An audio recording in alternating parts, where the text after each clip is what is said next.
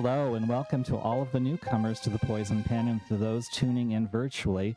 We are delighted to have with us one of my favorite authors, Scarlett St. Clair. Oh.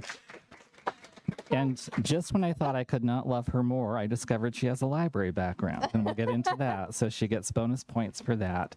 Um, before we begin, let's see. The format for the program is pretty basic. I have some questions for Scarlett. We'll allow some time for questions from the audience and any virtual questions. The signing follows. When you purchased your books, you should have gotten a signing ticket. We will go by numbers. Um, I'm going to say this now because I will forget if I wait till the end. Scarlett's been on tour. She's been doing a lot of signings, so she's happy to do your name or personalizations and her signature, but we're asking that you don't ask her to do more than that just because her fingers are about to fall off from all the books she's signed.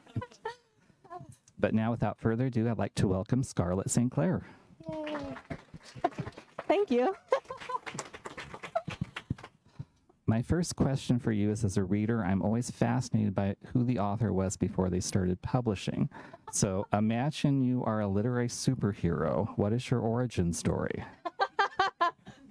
Um, this is so interesting. I grew up in uh, Eufaula, Oklahoma, and I was a very poor kid.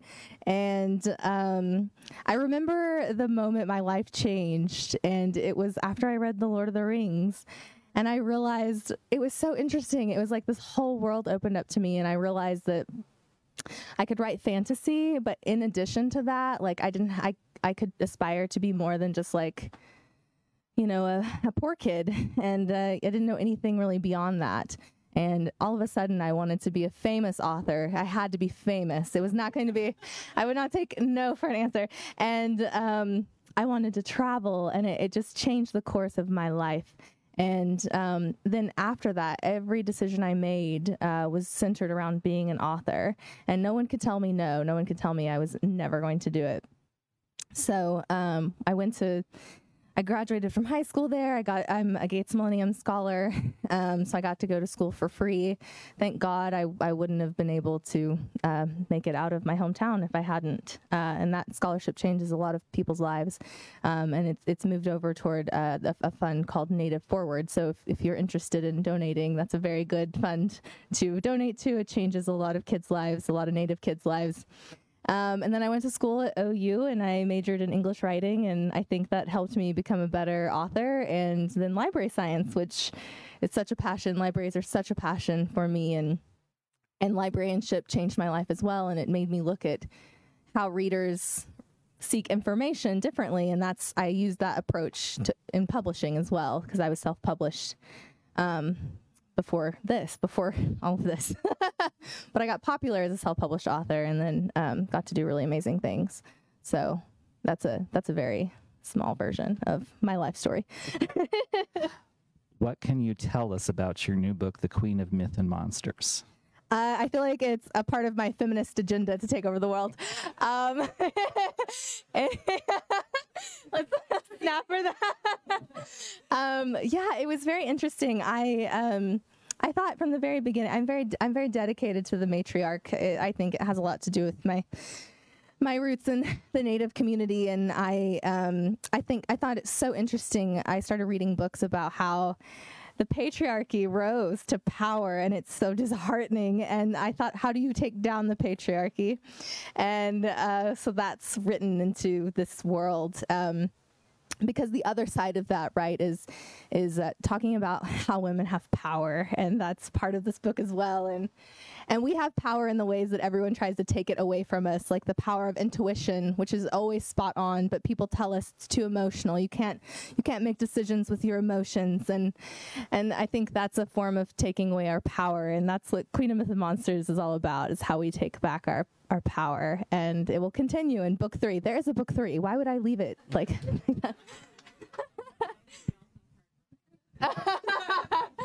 I know. Everyone will ask me like, "Is Malice the last book?" And I'm like, "Are you kidding me?" yes, I am a terrible person. I ended it there.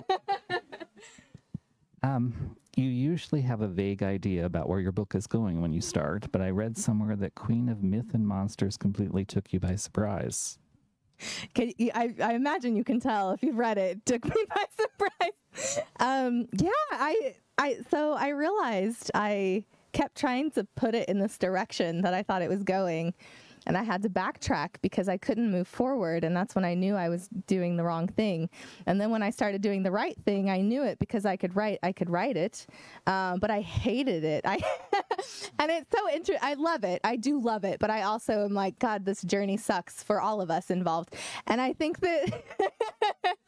well, I think readers don't realize that authors feel very similarly, right? Like we can be, we can write something that we disagree with or that we kind of hate having to do. But um, it works, and I, I think I know where. Um, well, I do know where the third book is going, and just remember that I like to write happily ever afters. So stay with me. uh, yeah, it was very shocking, and um, it, it that I usually don't vary my writing process very much, but this was very intuitive. I think, um, yeah. So probably because I was writing about the power of women's intuition. Okay. You've also referenced um, Queen of Myth and Monsters as the book in which everyone gets their backstory. it's so true, though. I, I, I can make fun of myself. It's fine. Uh, yeah, it was so interesting because um, none of that came through but i think it's because it was mostly uh, we had such I, I, like to say that my books the first book is always uh, romance forward and then the subsequent books are fantasy forward. That's definitely the case for this one. Um, the first book was such a it was such a love story right? It was you know it was the end goal was to fall in love right? This was not that goal in this story. Um, but and then everyone's backstory is so heartbreaking and I think Anna's was probably the hardest for me to write. And I remember the the headspace that I had to go into to do it. And um, the the I, the thing was is that everyone had to have a backstory and a motive and you had to be able you had to understand it or you weren't going to like any of these people. But by the end of it i wanted you to question literally everyone. I mean i wanted i wanted you to be like who in the hell do i like? Like and why do i like them? Like what what what are their redeeming qualities? Very few things but they live in such a world where there's no option for you know there's no room for redeeming qualities or you die. That kind of leads you can into... quote me Um, our next question, because you really have the ability to create what you like to call morally gray characters. what I like to call. Are you saying they're evil? no, um, they're they're complex. I think yeah. is what you would say. But can you talk about that process because it's a I think I read somewhere that you said it's always a matter of perspective, and you were referencing Vlad the Third. Oh yeah, yeah. yeah. Um, if you look at him from the people of Romania's viewpoint, he's one person. Outside, he's different. Yeah, I think we all kind of grew up with, you know, Vlad the Third being associated with Dracula, and the Romanian people hate that. Um, and he's their national hero, right? So they see Dracula as sort of a caricature and uh, sort of making fun of someone that they feel protected them. But outside of Romania, you know, he was Vlad the Impaler. He did terrible things, but he, you know, in that time frame, he did what he had to do to protect his people. Um, and I think that's so intriguing. and and he has a legacy that is in the form of Dracula, and um, sort of as is a caricature that we we still make movies about. And um, that's just fascinating to me. I've been fascinated with the question of morality since I was in high school. My first books were about. I was so such an intellectual. Uh, not really. Um, no, I just thought it's so. It, I think that anyone can fight for their side if you believe in it, right? Like people form cults all the time, and pe- and I have a cult, but you know, it's the cult of Scarlet, and you know, and people rally around it. It's it's a message that people rally around, right? So you can believe in anything, and you can fight for anything. Um, and that was the same concept here is i thought you know what what gets people into that into that framework, into that mindset. Um, and I always hope I do it well. I don't know if I, you know what I mean. I'm like, I when I when I do like interviews and stuff, and people say, "How do you manage to do this?" I'm like, I have no clue. I just uh, I just do things, and I hope it works. But I, I do think it it starts that curiosity, and then looking. I like to look at history, like where are there examples of this kind of behavior. Um, but Vlad the Third is a perfect example of it because um, uh, there's a story I'll tell you that I thought was, and I don't know if this is true or not. I just I found um, like these folk tales from, and one is about Vlad the Third, and he had this lover, and she had beautiful braids, these blonde, this long blonde braid, and um, you know the, the people around. Um, the area were like very angry at him, so they they took their angry anger out on her and cut her braid, and he killed them all. and I was like, that's such an Adrian move, right? And and um, but you know, I think I think in, in, in it's interesting with this thing around dark romance. I'm kind of going on a tangent here, but it's fine. I, will get to. Uh, we have this tendency in dark romance to, you know, we really love our morally great characters that, and we'll ignore little hints about them. And Adrian's always said that, you know, he's he kills who he kills, you know, and he he does not exclude uh, anyone. And I think we're willing to ignore that in favor of being like, oh my God, he's so hot. And I'm like. And so I was like, you guys don't understand. He's a terrible person. Um, so I, it was interesting in KBB what people were willing to ignore in favor of the love story and what QMM, they're like, what the fuck? I thought he, I thought he was hot. Like, you know, um, and so, and I, you know, so I always want to be like, I'm not, I'm not stupid. It's very intentional. And, uh, but we will get to the happily ever after. I just think there has to be. Uh, we have a lot of things going on with the goddesses, and they have a lot of influence, and and and I, that doesn't excuse Adrian's behavior. And I think that's going to be the interesting part about how he has to get to the point where um, he's redeemed. And how do you do that? How how can you redeem yourself for all the terrible things you've done?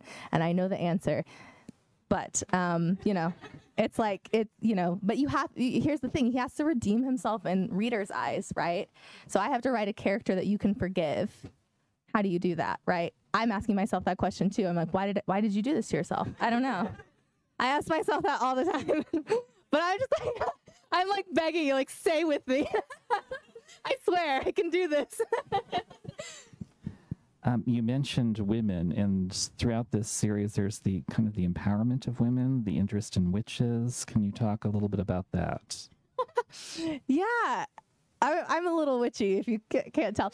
Um, so I, I started reading this book. I, you, if you watch any of my lives, you probably heard about Witch by Lisa Lister, and it, it talks about this concept of um, women and how like um, we're all we are all witches and we're all empowered. And uh, the idea of like being virginal is like not about uh, not having sex. It's about being sure of yourself being confident in yourself. And when society takes that away right then you're virginal because you don't have confidence in yourself. And, and and you can see it in society. Like when women start to embrace like their sensuality society wants to take them down but you, they still want us to be sexual. And I get really tired of all the double standards um, which is why I'm kind of abrasive to some people, um, and I'm very direct, and I, I and, and, it causes um, a lot of people to be like, I don't know if I like this, um, and so I wanted to I explore that a lot with Isolde. Um, but I, I think I, I just got on this this like bandwagon of like there's a book called uh, when God was when God was a woman and it talks about the story of Adam and Eve and how like that concept was so man-made and it put women in a position to be submissive and it, it's because people are afraid of our power. Um, and so what do you do when you're afraid of power right? You oppress. So you make you make childbirth into a punishment when in like in a matriarch it is a sacred thing. You are giving life. Why would we make that into a punishment why would we make the continual evolution of our society into a punishment? Without women, we don't exist as a world. How the fuck do you populate a world without women? How do I just I don't it don't it doesn't make sense to me. How do you how do you oppress the people who keep your society going? Um, so that's what that was. I'm so angry about it. So you and I think you can see it in Queen of Myth and Monsters. The whole point of this book is like kind of a like an angry love like letter like to women to like stand up and like see your power. Um, and at the end, Isolde gets it. She gets it.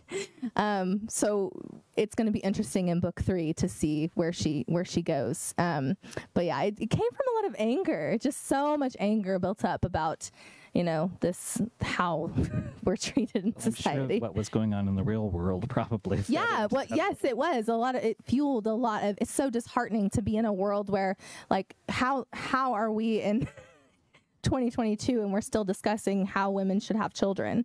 Like you're literally taking away our our options and you're saying, well, you have to have children no matter how old you are. You know, if you're if you're 10 and you are you're you know you somehow fall pregnant, you still have to have that child, even if it's not your choice. Um, but also, you know, you're a bad person for having sex, but also you know it's such double standard. I don't understand. Why are we doing this? I t- tell me why where it makes sense. I don't get it. Um It and the you know it shocks me when women in power continue to make these decisions for us.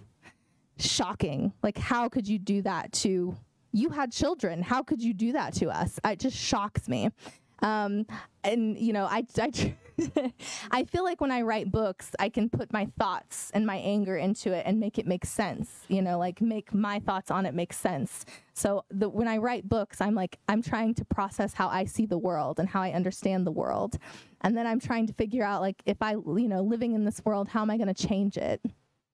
And I think as an author, what I can do is help you recognize your power. Uh, and if you're willing to read it and willing to look at it, you know, I write romance, yes, I write sex scenes, I write spicy sex scenes, but there and there's a lot of power for women in sex, and I think that people think there isn't because we are a Christian-based society and we've corrupted sex for women, and we've made it. this girl is over here. I don't know who you are but I feel like you're worshiping me right now, and I'm I'm here for it.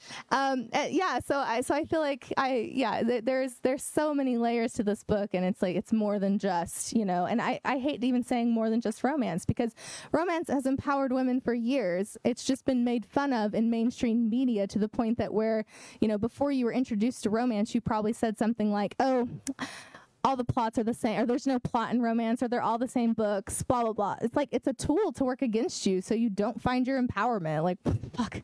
And we all fell for it for so long. so let's not fall for it anymore. Huge tangent. No, it's um, it's important that you say that. Um, let's talk a little bit about world building because you really excel at that. Thank you. Um, in uh, Queen of Myth and Monsters and King of Blood and Battle, did I get that right? Battle and Blood.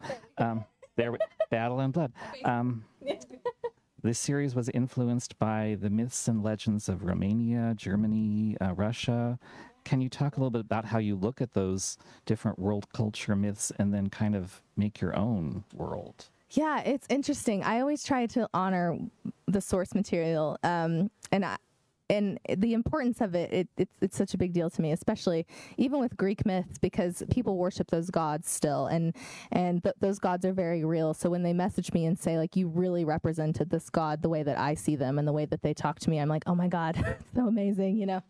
Um, but I, and I really wanted to heavily inspire on Romanian culture because that is kind of where, where so you have to root your stories into something familiar. So vampires are very familiar with Romania, right? So that's that's the first thread. Um, but then I found this book, the it's the Encyclopedia of Vampiric Mythology, and she talked about how vampires are a manifestation of every culture's fears. So things that we consider to be a vampire uh, may not be vampires in other cultures. And so I, I sort of thought, oh, that's a thread, cool. So what in this society do people fear? Well, we all know it's women, but um, uh, so we just kept go. I kept kind of going with that thread, but um, I loved. There's so many precious things about Romanian culture, and one of them is they close. Um, they have gates around their villages, and they close the doors at night so spirits can't get in. Um, and I really related to that as uh, you know from my heritage because I believe in spirits and um, I, the owls in the owl in KBB. I fucking hate owls. I'm sorry, they're omens of death in my culture and. Um, I, and when I see one, I pray because I'm I, you know, it's a thing. Uh, in fact, I believe I am so fr- I'm I'm so afraid of owls. We'll have to turn it around. You should have. You should not have pointed it out to me. How dare you? I know. It's it's it's so much to the point that um, I, the, the person who did my book trailer for KBB put an owl in it. I said I love it so much, but can you take the owl out? And it was a really cool shot. I was like, can it be a falcon instead? It was an owl. Um, and then I stayed at an Airbnb with an owl on the, the and I had I took it down. I had to take the picture. it couldn't look at me. Um, so when I say it's it's very real. So I loved those those those things because I can relate to those things in my own in my own culture. Um, but then and then in QMM there is a festival. It's uh, I think it's uh, it's been so long since it's been four months since I wrote this book. Winter Winter's Eve or something, and it's based off the Night of the Wolf in Romania, which um, celebrates um, Saint Anthony, and it's the night where magic is believed to be the most powerful. And I thought, how beautiful is that? Because uh, I think we have a tendency to not believe in magic in the society, and so I was like, I want to to take that and and kind of pay homage to it, but. And I talked to, I have a friend in Romania, Mary. She does, she does, um, the, I don't know if some of you guys saw the foiled bookmark that was part, yeah, she did the art for that. And I said, "Do you does this have any religious significance because of Saint Anthony?" And she said, "No, you could use it, but I didn't." Uh, so I just I always make sure in my author's note to to let you guys know. Always read my author's note, please, uh, to make sure you know where where those sources come from. But they just have a lot of those beautiful gems, you know, that I think you can fold into a world that you've created and still honor their culture. And um, and Romanians culture is so rich. And it's so cool to watch people from Romania message me and say oh my god I've never read I've, I've never read a fantasy book based on my culture. Um, and and that's such a beautiful thing to me because it means I did it right. And and I think you know we see a lot of people do things wrong unintentionally or intentionally, and uh, so it's um, it's such a blessing when I hear that um, it's it's made them happy or changed their life or or whatever. So.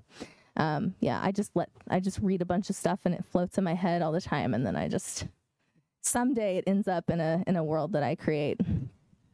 Um, was St. Andrew's Eve? Is that kind of Yeah. synonymous with Halloween or All Hallows Eve? No, it's not. It's it's um it's not even it's it's it's there are wolves involved and yeah no it it's like the night it had there there were two kind of uh, versions of it but one was like um something about there's there wolves will chase you something. I can't remember. I don't want to quote my i don't want to misquote.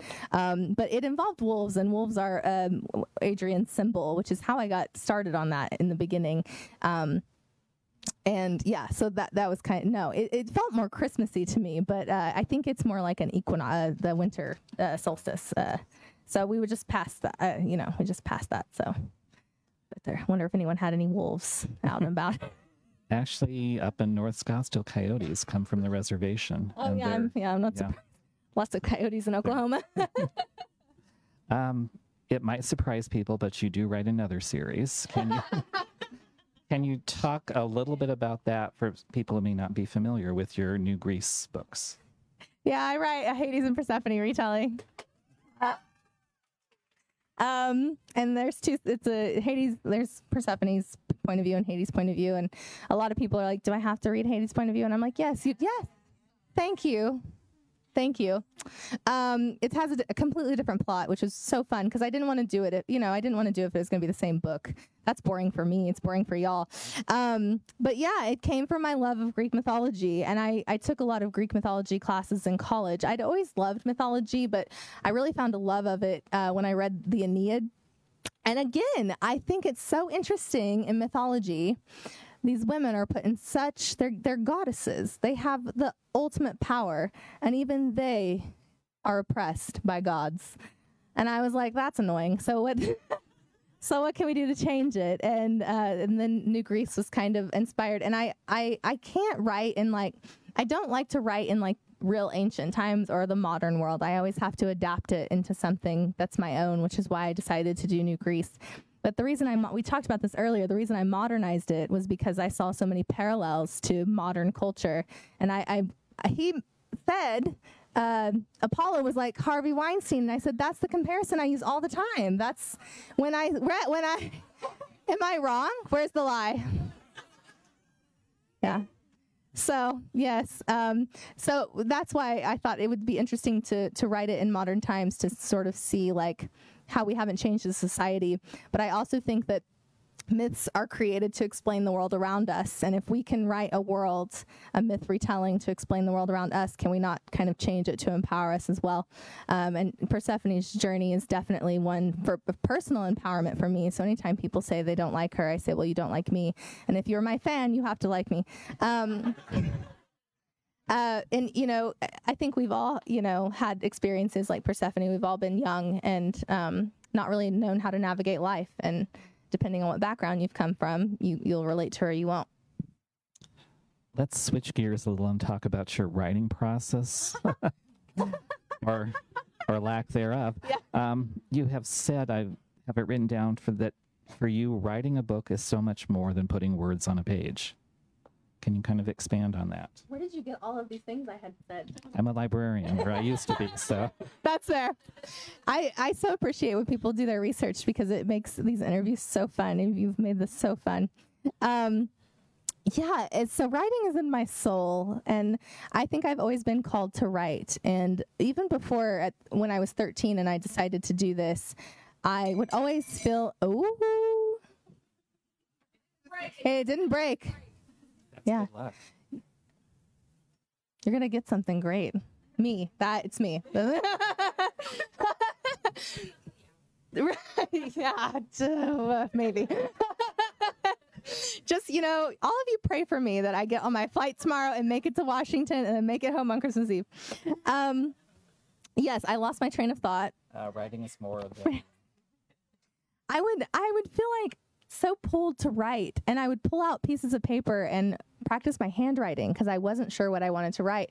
And prior to reading fantasy, I had always read mysteries. Like I was a huge Lois Duncan fan. And yeah, I love loved yes. I yeah. It's hallway. Yeah, yeah, down a long dark. Yeah, and uh, killing Mr. Griffin, which is so dark about killing a teacher. Um, but I loved it so much, and I do think I have a little bit of horror in kind of all my novels. But um, yeah, and so I always felt uh, pulled to write. So I I always felt like I never had a choice. This had to be what I was going to do, and I wanted to change lives. And I always said. I don't think I ever thought I could change lives writing romance, but I can and I do and I do it every day and it shocks me and it's the greatest blessing and it's also it it it's kind of scary because it's a big it's a huge burden, but um yeah, it's just in my and when people talk about it as if it's just about making money, it's I can't do it. I it's not about that for me. It's so much more than that and and it, it it's you know, it's a way for me to like process my trauma. And then I find so many people who have been through the same things. And I think that's what this is about. And um, I just, it's going to be interesting to see like, you know, where we are in a year. But I hope a lot of healing takes place, and um, I do. I want to change the world so badly. I want to change the face of romance. I want, I want so many things for so many of you know my readers, and and I think that's like it's just this ultimate goal of of changing lives. Um, that's why it's so important to me to, to keep writing, even when I, I don't want to. And I'm like, why the hell did you decide to do this? It's so fucking hard. And uh, I don't know if I'm supposed to cuss. I didn't ask you for permission earlier. I'm sorry. It just comes out. Um, Means will go viral. um, so yeah, I, and it's it's hard to it's hard to put it into words because it, it means so much to me, and I've wanted to do this my whole life, and to have my words mean something to people is like I can't process it. It it doesn't sink in. It's like it's a complete dream. Um, this is so yeah. It's thank you. so it's a big deal. There's been a lot of talk in publishing over the last decade about literary brands, for um, for better or for worse. Um, for those that have not read your books, how would you describe your literary brand? I have this conversation all the time um, because I get, I don't know. I really don't know. Um, you know, my comps are always, I talked about comps a lot because the, um, I think there's a danger to doing comp books, to saying, like, this book, if you like so and so, you'll like so and so. So people do that with me. They say, if you like Sarah J. Maas and JLA, you'll like Scarlett St. Clair. And I disagree. Um, but I'm a librarian, and I think people need to change the way they comp books. I think you need to say, if you like this list of things, you'll like this book because you can all read Sarah J. Maas, but you're all going to pick something out that you really love about that book. So if someone tells you I'm like Sarah J. Maas, you're going to pick that thing you love about that book and say, oh, that's in this book. It's probably not in my book. Um, so I think there's such a danger in that. And I wish we could peel away like all these expectations we put upon books and just let them speak for themselves and we don't do that enough. And you know and i and tiktok is a wonderful thing but it also sort of inspires this sort of toxic space around reading. And i'm a librarian remember first and foremost. And i think that discourages people from reading from discovering books I think the most toxic thing that ever happened was all of the publicity around Twilight. That book got everyone into reading. It got so many people reading. I don't care what you think about it. I don't care what you think about 50 Shades of Grey. It got people reading. That is so fucking important to our society. I have readers today because they read Twilight and they read, read 50 Shades of Grey, and then you shamed them on a huge level and you made them afraid to say what they loved. That is ridiculous. I can't, I can't, it's unforgivable. I'm very passionate about a few topics, as you can tell. I didn't think I could like you anymore, but I already do because what you're describing is Reader's Advisory. It That's is. I love Reader's. Advisory. Yes.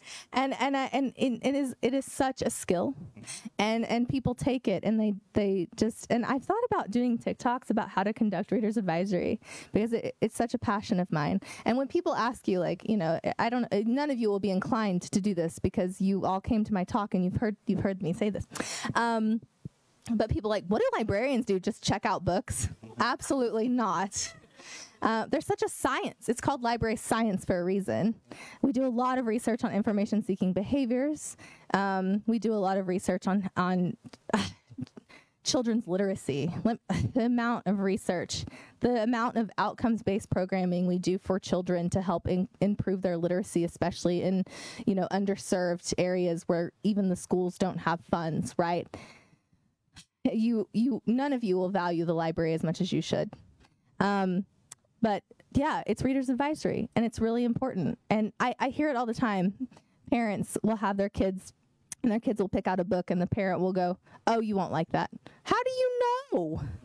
You don't know. We have conversations all the time among librarians about how is it do should we let kids like or not really in public libraries, you can read whatever you want. If your parent's not with you and you pick from the adult section, I'm not telling you no. Um but you know are there advantages to reading above your your age and i think teenagers are very intelligent and they know what they're reading and they will skip it i have t- i was the teen advi- I, I was the teen advisory um, volunteer uh, leader and i talk to teens all the time about what what do you do when you read a book that you think is too old for you? They're like i just skip it. They do because they're we don't give them enough credit for being smart Um, yeah, so libra- librarianship is very close to me, and I think when we kind of get into this space where we make reading toxic, it's just like, what's the point? Why are we t- why are why are we judging people for what they read? There's a, what is that thing on TikTok that they say I'm not yucking someone's yum. If you have to, but if you have to say it, if you have to start out your video by saying I'm not doing that, you sure as fuck are doing it. so maybe you should stop talking. So. I have strong opinions about this. It it is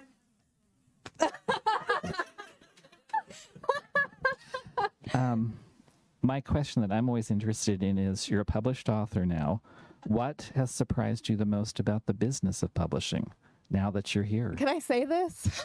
It's not going to be. Should we turn off the cameras? No.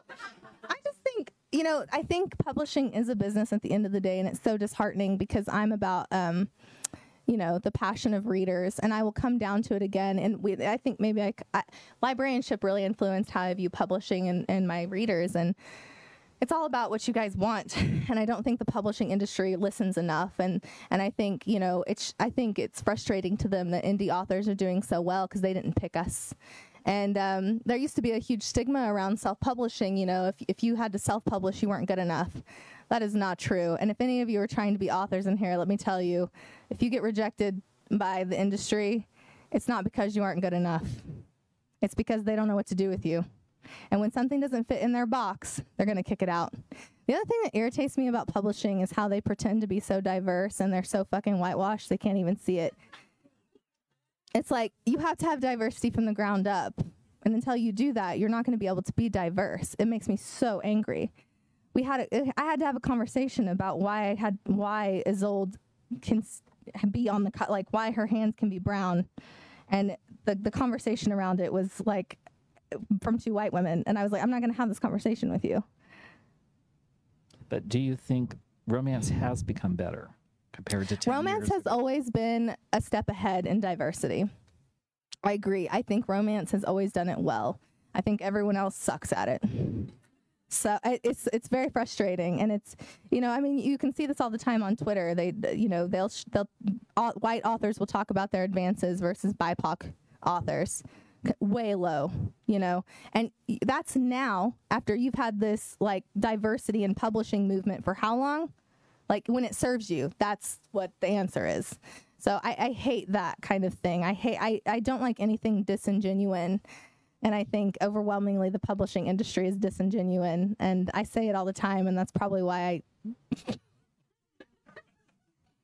i'm very honest can you tell so. I'm like so honest about it. Um, but I, I, I'm yeah. I mean, even the New York Times, you know, it's all it that it's just a list that you know pretentious people have decided to curate, and you know, and it, it's not about bestsellers, even though they've led the public to think it's all about bestsellers. It's not. Go look at Publishers Weekly and look at the units that we move. You know, it's not about that. It's not about that. Um, so I, there's a lot of issues in it. It's an old system. It's an old white boy system, and it has to change. But until until the infrastructure changes, there's there's nothing you know to be done about it. Well, there's one way people can change it by buying more copies of your book. Yeah, you know, I I I ha- I want to. I know. I think I'm I'm kind of kind of sussing out how I want to change it, and I think I can be some sort of change in that industry. I'm just trying to figure out what it's going to look like because it can't look like an old system. It's not. Everyone says open your own publishing company. It can't be that. It can't be. That can't be the answer because that's just doing what everyone else does. It has to be something else.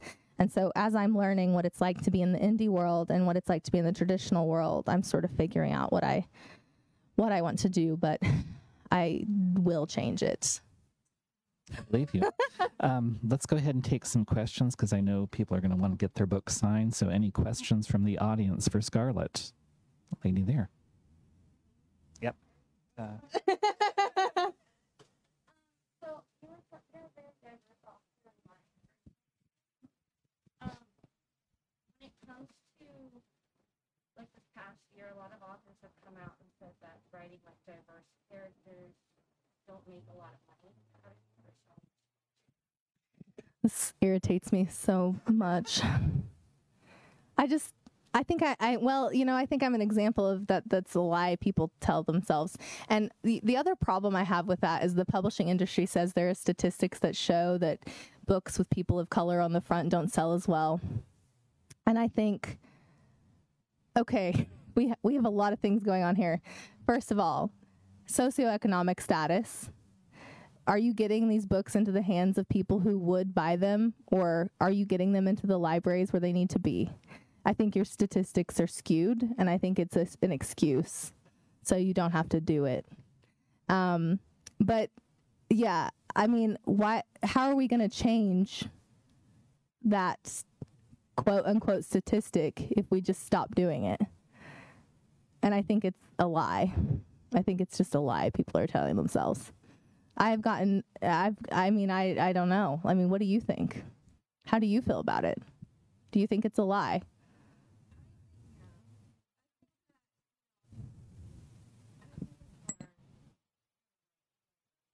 I don't either.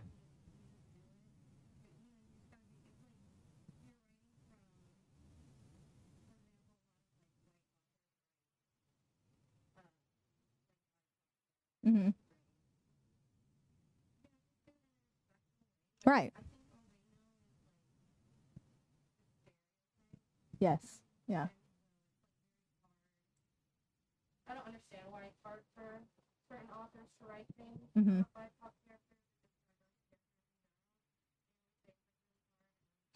It's fear.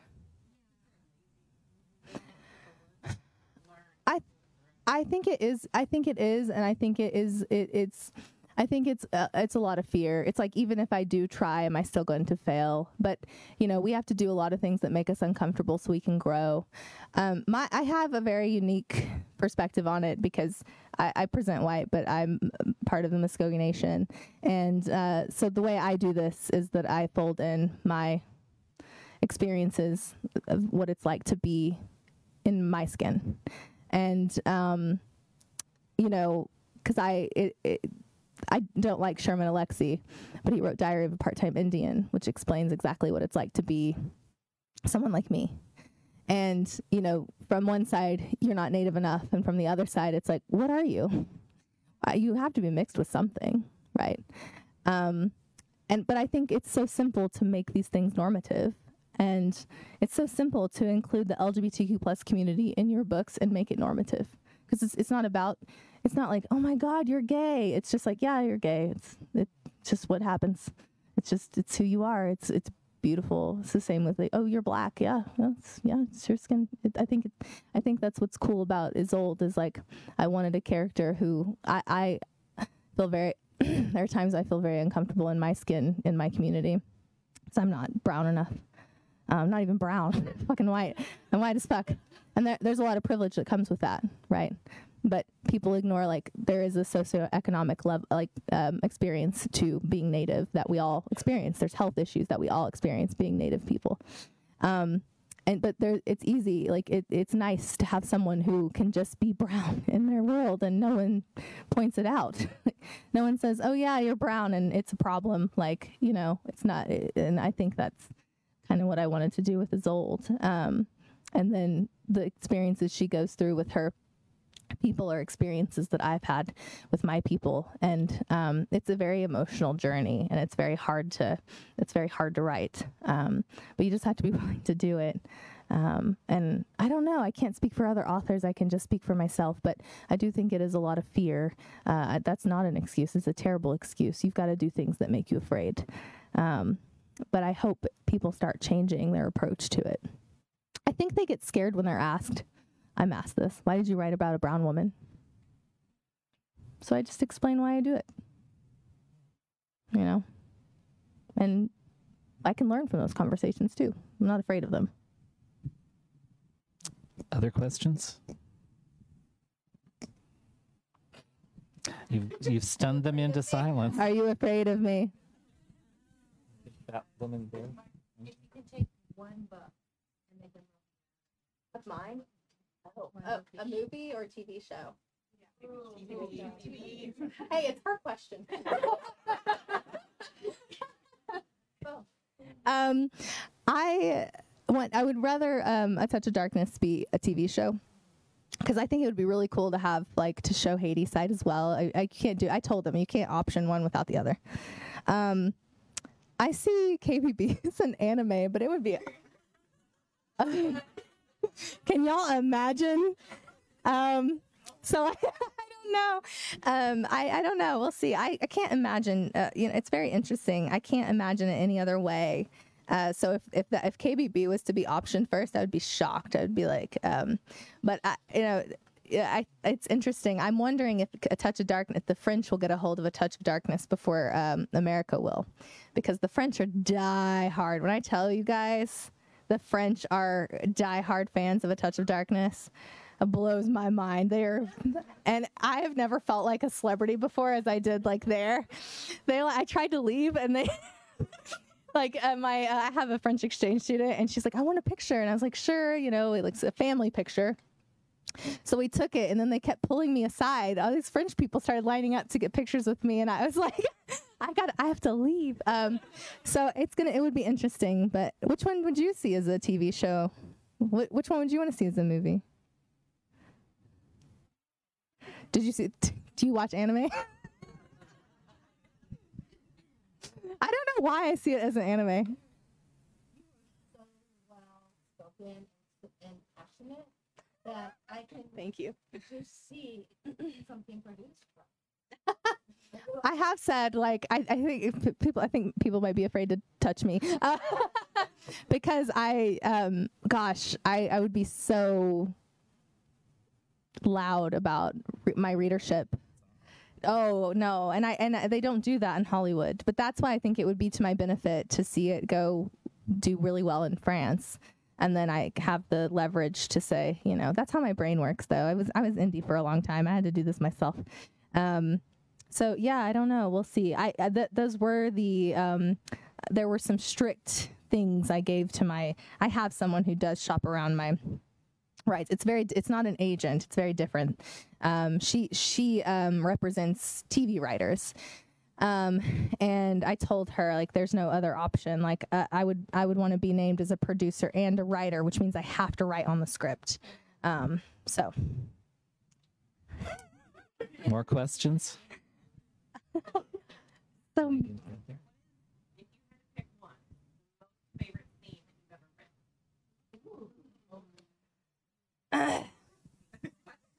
Isn't that like asking which is your favorite child if you're a parent? know. I'm like what? Well, and it's like favorite, like favorite heartbreaker, favorite funny, favorite.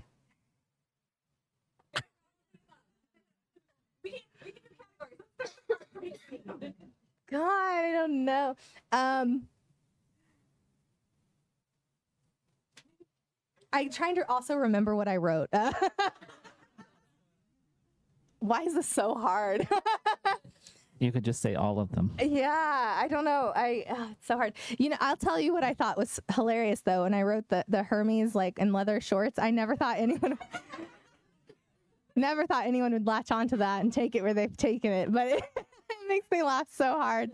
Um, you know, I think it's always I do a lot of mental gymnastics when I write um, emotional scenes because I always I always look at um, part of my editing process is going through and being like, how can I make this more emotional?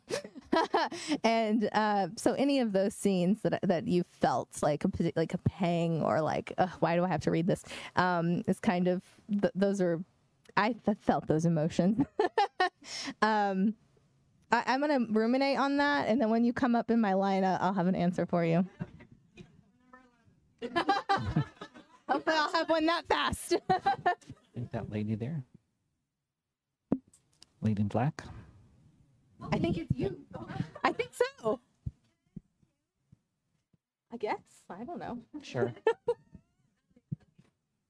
The first one would be, what would you say your book tastes if you had to give it a taste. Which one? Which series? I was like blood. It tastes like blood. You could do it like Cabernet or something. I do. Lo- I love Cabernet. So good. it tastes like my favorite wine. Um, yeah. I, I, I my first gut instinct was like per- Hades and Persephone because all Hades drinks is whiskey, and it was really funny because my editor was like, "He's not had any water," and I said, "Shut up." He is a god. He doesn't need it. Yeah. But it's kind of a joke. I know. I don't know if you guys know this, but I do like to make fun of myself in my books, and uh, so I I just think that's uh, fucking hilarious. And then in um, we had a joke in um, a game of Fate. I don't know. I'm gonna say this. I don't. It's fine. Uh, you guys are all adults here, right? Um, I, I was like, we should turn it into a drinking game. Like the number of times Hades says cock, and and it's like it's like it's like 36 in in this game. So now it's a game with my readers where they they always like do a search.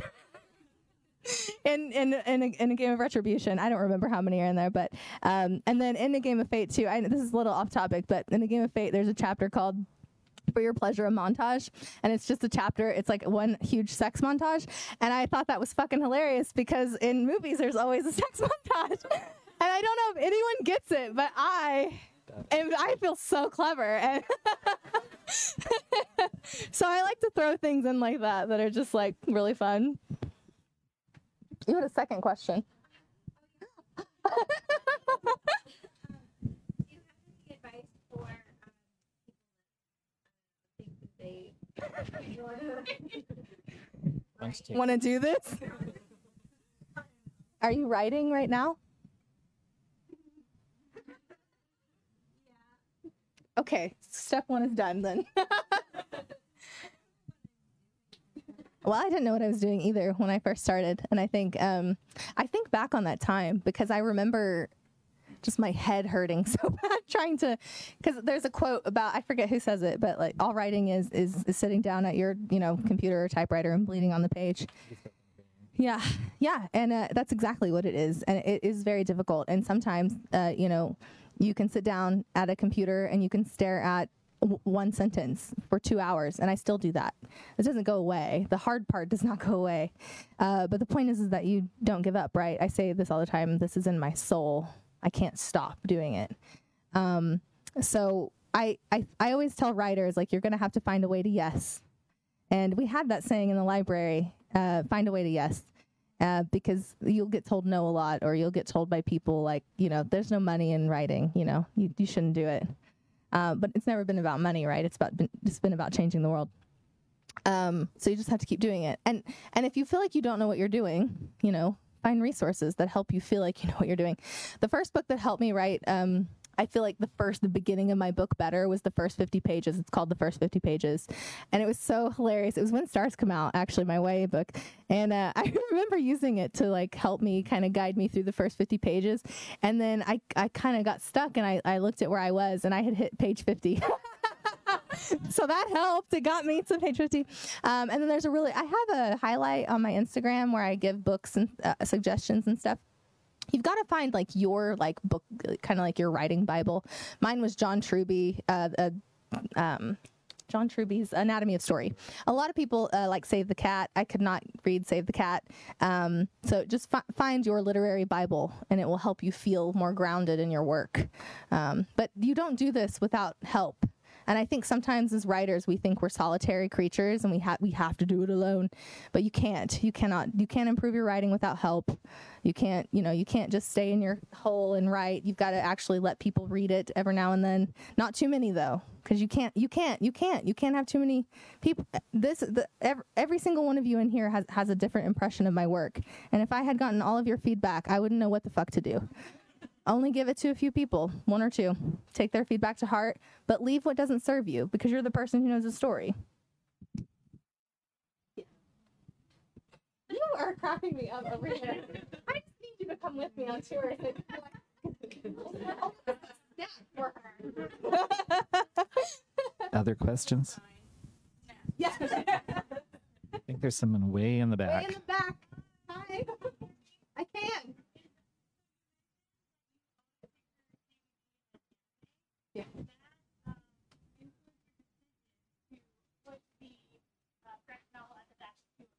Oh uh, no, I want a graphic novel.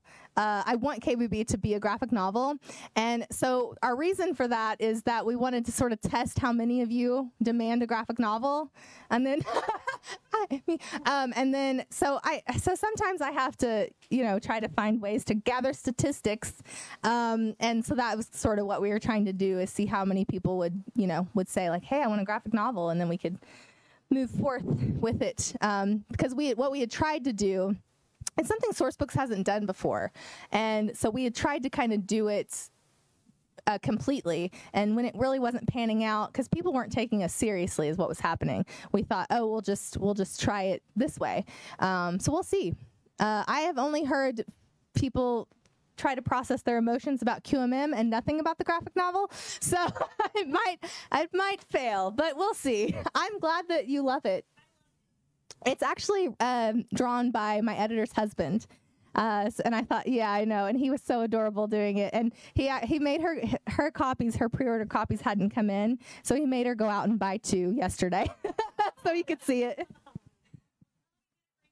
I will, I will, because he thinks he didn't. Other questions? Any virtual questions, Patrick?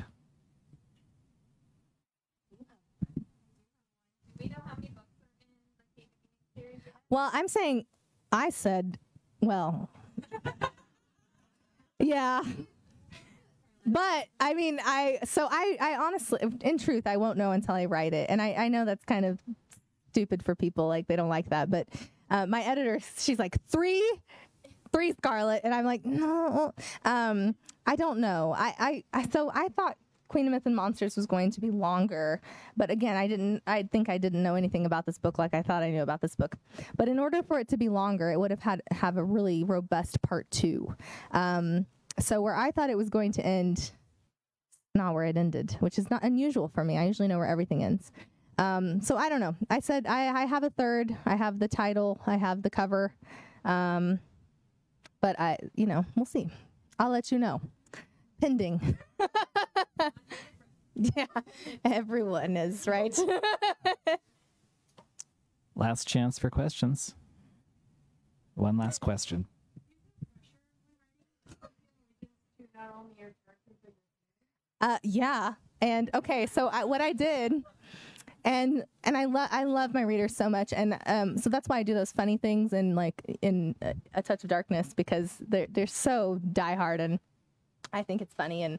And, and I can only get away with that, and, and I can get away with it now because I was such a successful self-published author that you can't tell me no now as a traditionally published author, because there is a lot there are a lot of things that go into a touch of darkness and a game of fate, you know that that I that I probably wouldn't have gotten away with if, and if I had been just traditional. So I'm glad I wasn't. Um, but yeah, so what I started to do, I I think I went into survival mode this year, and I didn't really realize it um, until the end. And I don't want to lose the joy I have for this because it's my passion. Um, so I started writing a Grimm retelling that I've been teasing on Instagram a lot, and it's so fucking fun. And I I found my love for um, just th- this again. And um, can I tell them? Can I tell them? About okay. I've got to tell you about it because I haven't talked about it very much. But uh, the main character, the main character is her name's Gisela, and and you know, so and the main man, his his name is Casimir, but he's an elven prince, and he's so dumb, but he's so like. He's also like really hot, right? And he he's a stereotype kind of ish. Um, but they live in this enchanted forest, and it is called the Enchanted Forest because it's a Grimm retelling, you know. And uh, so he he needs Gisela to fall in love with him. So he has he has this mortal prince imprisoned in his his dungeon for stealing a flower from his garden, as you do and uh, he he goes to him for love advice because clearly he's in love. He's you know, and he gives the most stupid advice ever. And it's like the first the first thing he says is, "Tell her she's beautiful. Women love that." And of course, it backfires in his face. So, so he goes back to him and he's like, "It didn't work." And then he's like, "Well, save her from danger. She'll fall in love with you. Then she'll have no choice." And because you know Grimm retellings are like this right and so so it plays really heavily on just like those stupid tropes and, like fairy tales. Um and it you know it ends up obviously not being any of those things that make them fall in love but um it's it's really rough getting there. And so i'm just having so much fun with it. But on the flip side i can hear all the people who don't understand me in my head going like this doesn't make any sense. Like it's so dumb. The magic system is not is non-existent. But magic is like not everything happens in Grimm fairy tales for no reason. There's no explanation and that's kind of how this world works. But i've had so much fun and I missed that.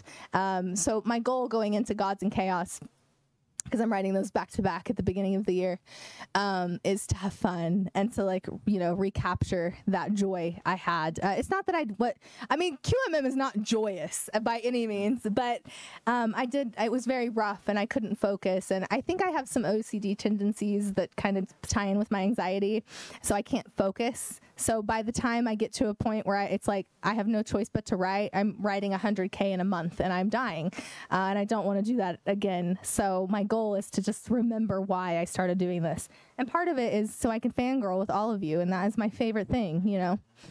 So I think that's a perfect place to end. Before we go, we do have some giveaways. Hello. We hope you're enjoying our programs and podcasts with authors. We'd like to expand them, and your help would be appreciated. Please make a donation at poisonedpenfoundation.org. 100% of the proceeds will go to help connect authors with readers in this difficult time. Thank you.